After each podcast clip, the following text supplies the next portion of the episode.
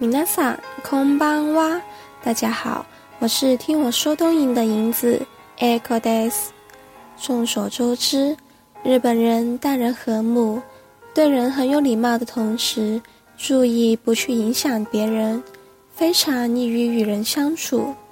但是在和他们交流时，却发现我们常常无法真正的去了解他们。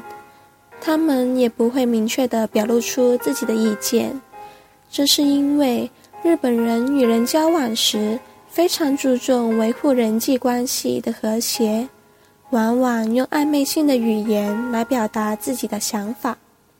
在日语中，暧昧表达是日语表达习惯的最显著特点之一。在和日本人的交往中，当不同意你的意见时，往往都不会采取直接否定的讲话方式，而是会用一种委婉的方式来提醒对方，不至于用直接的方式破坏彼此之间的感情。例如，当你邀请他去你家做客，他不会用不来拒绝你。在这方面，中国和日本在这方面往往有相似的地方。这就正如国人之间的一些客套话。那么，日本人的这种暧昧文化，又是由哪些因素造成的呢？首先，是自然环境的影响。众所周知，日本是一个四面环海的岛国，常年都处于一个相对封闭的环境下，同时，日本的资源又相对匮乏。常年多火山、地震、台风等灾害，所以在这样条件下，日本人逐渐养成了注意周围发生事情的习惯，对自然环境敏感，观察能力逐渐变强。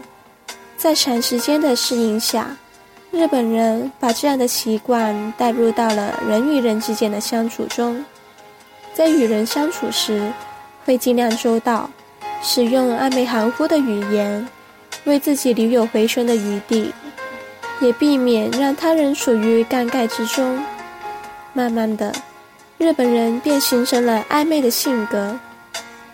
其次，文化的影响，中日之间在唐朝开始就有着文化、经济之间密切交流，而在中国的儒家以和为贵、礼仪谦让的文化影响下。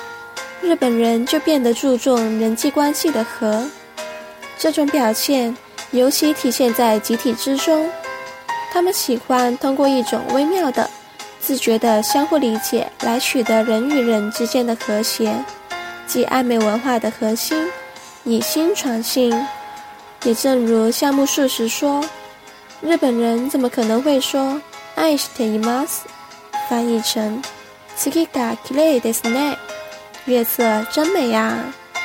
又正如古文“月上柳梢头，人约黄昏后”，这也是暧昧文化的表达啊。日本是世界上暧昧表达最多的民族，这也同时是日本的最显著特点之一。暧昧表达与日本的历史、社会文化与审美意识都有着密切的关系。了解这种暧昧文化。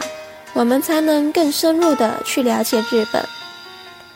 我是听我说东瀛的银子，下期再会。